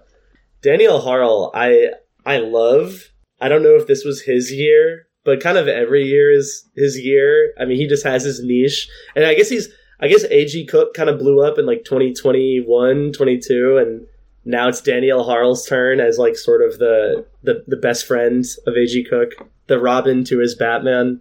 And I think he's also making a very admirable transition into, like, mainstream producer. All good things here. I definitely think Sega Bodega took me by surprise this year the most, as we were saying. But, again, I think I have to give it to Peggy because, again, I just, you know, I don't think there's another previous year that I think Peggy, like, went above and beyond the way they did this year. He's always been a great producer, but yeah. And for me personally, he could win it every year. But, you know, that just means that any year he's in the category, you could give it to him, you know? Sure, yeah. Songwriter of the year. My nominees are, it's really no surprise that it's a lot of rappers. But my nominees are Danny Brown, Lil Wayne, Mike Sampha, and Underscores. I think that out of all the rap musicians on here, Danny was my favorite lyricist of the year. Granted, I didn't give the Lil Wayne and Mike records, like, full listens, but even in the past, I've probably preferred Danny lyrically to them, and just I can't get enough of Karanta lyrically. That album's just perfect to me. Like, sure. So I think Underscores did the most interesting thing with pop punk this year. And pop punk is, I think, becoming increasingly oversaturated with TikTok hits. Underscores is, I think, shaping up to be someone who will be, like, just very, their music will just be very important to me. I can tell for as long as I go on. I've had Fishmonger on repeat since it came out, and, like, you know, Wall Socket has been very much the same. But also, like, Sampha's always good, you know? I don't know, though. To me, it's between Danny or Underscores. Yeah, all great songwriters on here. All great writers, definitely. Danny definitely had, on his record especially, some really great songs just conceptually and really well put together. Mike was really in the pocket this year. Mike has his one thing that no one else can do. He's, like, the guy who voices Porky Pig. And it's kind of Eeyore. That'd be the comparison. Little bit, yeah, that's characters. More like it. That's more like it. Wayne had some really crazy stuff this year, and I'm always a little biased towards him. But then Underscores, definitely, I was definitely, like, impressed by Underscores' writing in a way that, like, I'm not always like as lyrically tapped in with pop punk and those adjacent genres. I mean, I pay attention, but like I was particularly taken by the lyrics on the Underscores record. So this is a really tough category. You know, Wayne, I could kind of give it to any year. Yeah.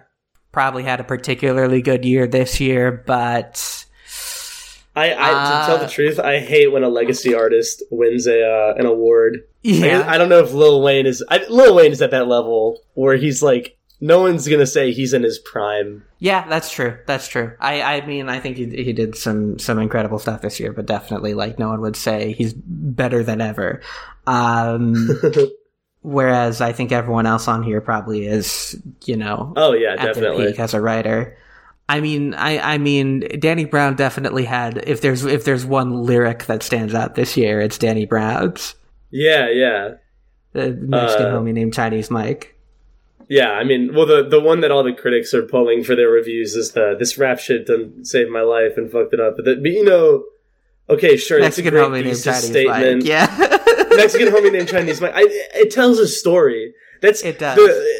Forget baby shoes for sale, never worn, okay? Yeah. Mexican homie named Chinese Mike, that's 5 words, and that's even better. Yeah. There's so much wonder. Yeah, there's some other great quotables on that project, though, even outside of that true. One. I think I'll give this one to Underscores. I think, again, I was particularly struck by the songwriting on that record. Yeah, I mean, Underscores is a genius, and I think probably, like, the most important musician doing the hyper rock thing right now, aside from Gecs, who like they're like already elder statesmen.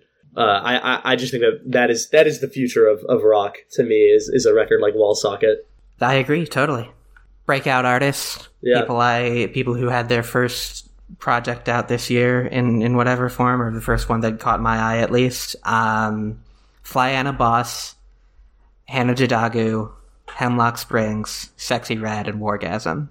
I mean, I already touched on Wargasm a little bit. I don't think I got as specific as I want to. Some of them are British, which sucks. I think that what they're doing is cool, but to me, I'll take a poppy song. I'll take a heavier Frost Children song. Even like some of the like late 2010s Machine Girl stuff is like doing a similar thing of like. Electronic dance music tinged like metal or hard rock, and I think that the sound they're onto is maybe not as like new as they think it is, and I don't think that they're doing something super interesting with it. That being said, though, the songs do rip. You know, they hit hard.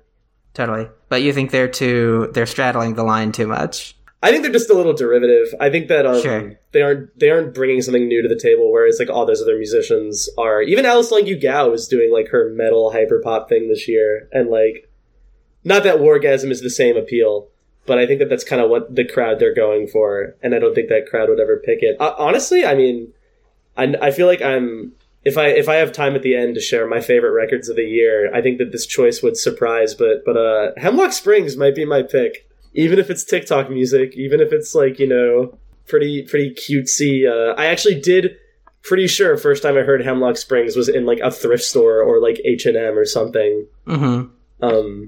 It's definitely mall music, but god damn it, it's good mall music. She's got a killer voice too, you know? Yeah. I think I do give this to Hemlock Springs. I look at the rest of these and it's like, I appreciate all of them. Obviously, I nominated them. But I see very good things very soon for Hemlock Springs. She's already onto like I think what could be like a really good career. Girlfriend, that song is just amazing, and it's so like there are so many songs that sound like Girlfriend, and none of them get even close to being as good as Girlfriend. Like none of them have just like. The weirdness with the vocals, the like instant catchiness that it has. Yeah, she reminds me a lot of like early Santa Gold. Yeah, ooh, definitely. And I mean, if you're listeners at home, that's a comparison that Santa Gold fans, you know, I wouldn't say we make lightly. Or even like Mikachu in the Shapes, like that kind of stuff. But doing it in like operating in this like TikTok space of like you hear it and you instantly see like the washed out pastel square aspect ratio music video where it's like it almost feels like she's coming from the same internet-y tradition of like Jack Stauber. If it like the synths are really like kitschy and it's like kind of goofy, kind of like lo-fi, but not like in an abrasive way. But I think that she just is a way better performer than anyone else who's making this kind of like TikTok bait, like fake hypnagogic pop, for lack of a better word. Yeah. And she still fits into... She's so now in a way. I mean, you're talking about like the that sort of Jack Stauber connection, which I think makes a lot of sense, but it's also just like, you know, I mean, she did blow up on TikTok. Like there are a lot of artists who are, you know, playing in the same way that Hemlock Springs is, but are not like tapped in the way that she is. She's really like, shout out to her. I guess we didn't even really touch on the others. Hannah Jadagu, I heard a few songs off that record she dropped this year in preparation. I thought they were really good. Yeah, I like her. So I might have to give that one a full listen. And then to be honest, Sexy Red. I think that Ski Yee is like fun, and I'm sure that like the more I hear it, the more I'll get into like singing it at like parties and stuff. But I don't think she has longevity. This might be surprising to hear from me. I think Drake tapped into something with her on Rich Baby Daddy, where it's like this is the pocket for Sexy Red. Yeah, that is true. Flyanabas. I don't know how you say it. I assume it's a play on like Diana Ross. Oh, Flyanabas. That's okay. Well, fuck. Now I want to give her the award just because it's pretty good. Best name. Yeah. But yeah, Hemlock Springs takes it. My Song of the Year nominees are Begin Again by Jessie Ware, Jen's Terrific Vacation by Danny Brown, Donny Johnny Johnny by Underscores, Nothing Left to Lose by Everything But The Girl, and What If Your Girls by Troye Sivan. Okay, well, Troye Sivan got the Pop Song of the Year, which in mainstream award shows typically means you get the Song of the Year, you know? True. Although these are all, I'm still not crazy about One of Your Girls, but aside from that, these are all great songs. To me, I think that if it's purely the Song of the Year, I still got to go with Jed's Terrific Vacation. But as like the shoehorning in the full album, like I mean, the Underscores thing is great. Yeah, Underscores is definitely the closest one on here to like I'm nominating this song because of the album, but Johnny Johnny is definitely one of the songs that I like. Was the most into this year. These are just like songs that I was like all about this year. I think I would have picked Cops and Robbers for most slots that Johnny Johnny Johnny's in. Yeah, but I mean they're both great. Personal taste. I mean, Cops and Robbers is a very, very great song for me. Yeah, Begin Again, Jessie Ware is pretty great. Even though I love that one, I do think that that's one of the. I think it's saying something that I would consider that one of the weaker tracks on that album, and I still think it's really good. But I definitely have to look at the track list again to think about what I prefer. Yeah, like Shake the Bottle or like Beautiful People. I maybe like a little more. Although Begin Again is good. Yeah. It's definitely. I think I at least like it more than like the title track, which I didn't think was very good. I'm just always a sucker for those like disco tracks that just have so many instruments. Like they have a full orchestra with them. Yeah, yeah. This was definitely a way louder album than What's Your Pleasure. I loved What's Your Pleasure because of how subtle it was. Mm-hmm. This one is the opposite of subtle, and you know she can do it all. She can do both those styles really well. Totally, but yeah, I think Jen's Terrific Vacation probably is the Song of the Year. Yeah, Song of the Year, Song of the Moment too. I mean, this song could have come out at like it could come out in any year, and I think define like. Accurately what's been happening in this country for like, you know, since it's been around really. But like, especially in 2023, I think Danny was just the voice we needed.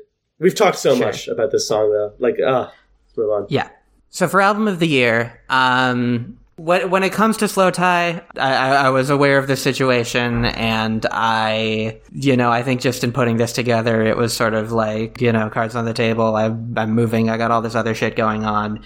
I don't want to I mean, I like, to be it's clear, it's a very good album. Yeah, it is. Let's not pretend that it was bad the whole time. I hate when people they pass a moral judgment on someone. It's just you can't help liking what you like. I mean, I said earlier that the album has soured for me a little bit, just lyrically, but I'm not gonna pretend that I'm morally righteous and be actually the drums don't hit as hard.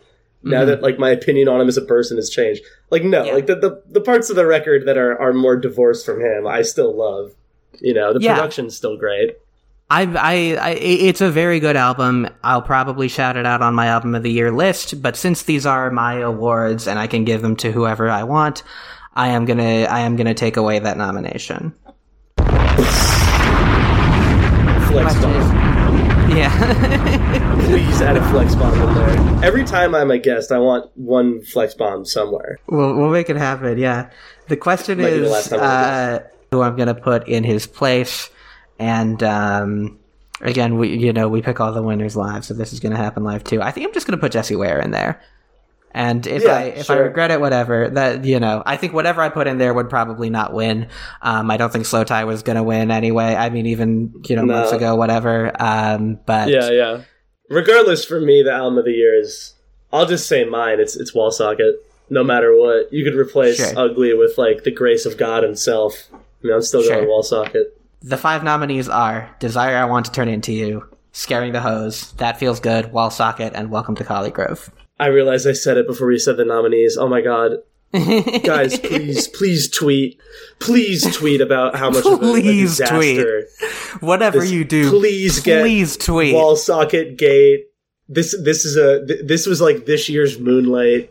Oh my god, they're gonna kill us on I Heart the 2020s. Yeah. Paul F. Tompkins is gonna have some crazy bits to run about what a disaster this year's Pulpy Awards were. And the envelope says Slow Tie. Ugh. Wait, you're telling me we invited him as a guest? Oh, no. Oh, no, he's already here. He's been listening. I don't think it's very funny what you were saying about me. I'll have my day in court. He really... Yeah, it was certainly... He certainly will. He really said, oh, you're trying to cancel me? And then they did. They really did. Let's go through these. Caroline Polachek. Yeah. I mean, look, these are all really fully formed. I definitely, whatever I would have put in that 5th spot was not going to be on par with these other 4 for me. I mean, Welcome to Collie Grove is a personal bias for me, but really Wall Socket, Scaring the Hoes, Desire One, or even I'd even say that Desire and Wall Socket, there's a clear ranking of That Feels Good, Collie Grove, Scaring the Hoes, and then it's between, and then Wall Socket and Desire are the top 2 for sure. Yeah, I feel Wall Socket. Do I want to give this to Caroline Polachek? I feel it's cooler to give it to Underscores because they're more of an up and comer. Maybe I'm trying to think, in a vacuum, what would I have given this to? And it could be Scaring the Hoes.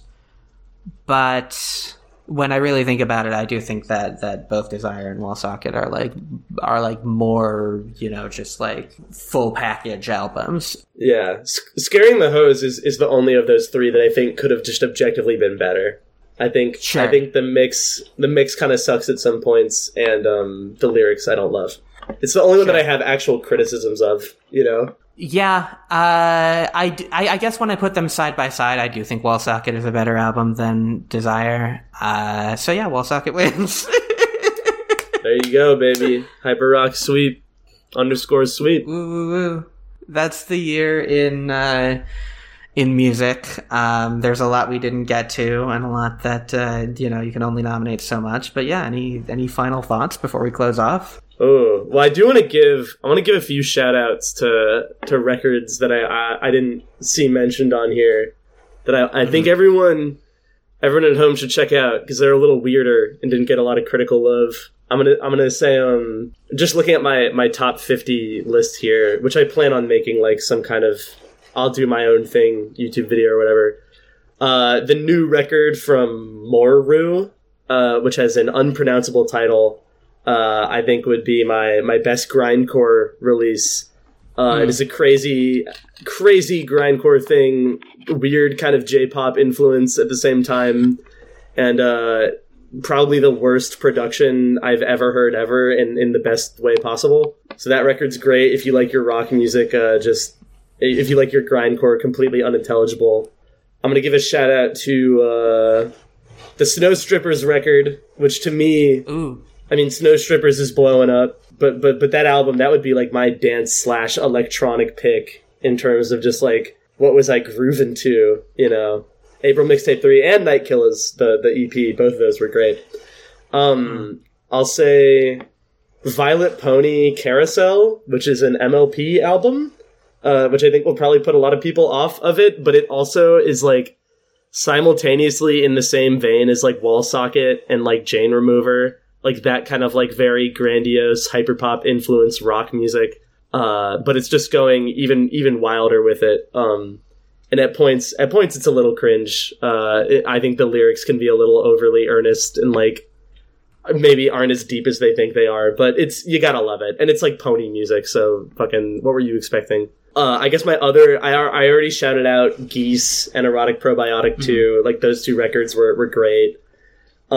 Transcendent Spot from DDS, I think, is my strong like number 5 crazy Katy Perry based vaporwave album, although vaporwave maybe doesn't quite sell it because it also verges into like industrial metal at points. Like it's weird.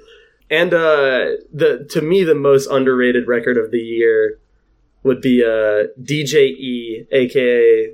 well, DJE is the name of the album. The musician name, if I'm saying it right, is Chukwi Mamani Kondori, which is an Alicia Crampton alias. If you know anything about, like, underground experimental club stuff, then surely that name means something to you. And if you don't, then definitely check out DJE, because that album is life-affirming. It just blew me away, yeah. I won't shout out everything on my list, but those are some of the ones that I felt I just loved so much and didn't get enough appreciation. Yeah, I feel like, you know, these awards are always weird. Music awards are always weird in general, but, you know, this was also a weird year, and there were a lot of things that I still have to do my album list and my, like, playlist for the year, and you might see things on there that weren't on here, but shout out to all these artists within reason, and... yeah, I mean, thank you for joining me, as always.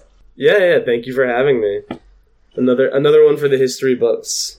Thank you to everyone who's been listening too. If you like the show, you can like or rate or whatever it is, wherever you're listening. Leave a review or something. Next time's going to be the movie awards. Again, tweet hashtag. What was it? Wall Socket Gate. That's the hashtag we're going for. Wall Socket Gate. Please tweet. A lot of money riding on this one. Please. Yeah. And tweet hashtag Young Fathers. Yeah. Tweet at Young Fathers. Tweet at Young Fathers. Hashtag Wall Socket Game. Yeah. Tweet at Young Fathers. I liked your album, but I like Underscores more. Yeah. Just tell them that for no reason. Yeah. DM them. If you can find their home address. No, don't do that. Next time's going to be the movie awards, and it's going to be a good time, and this has been a long episode, so bye-bye.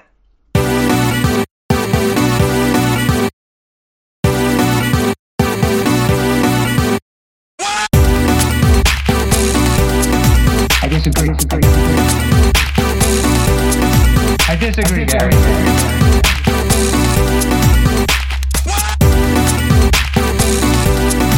I disagree, Gary.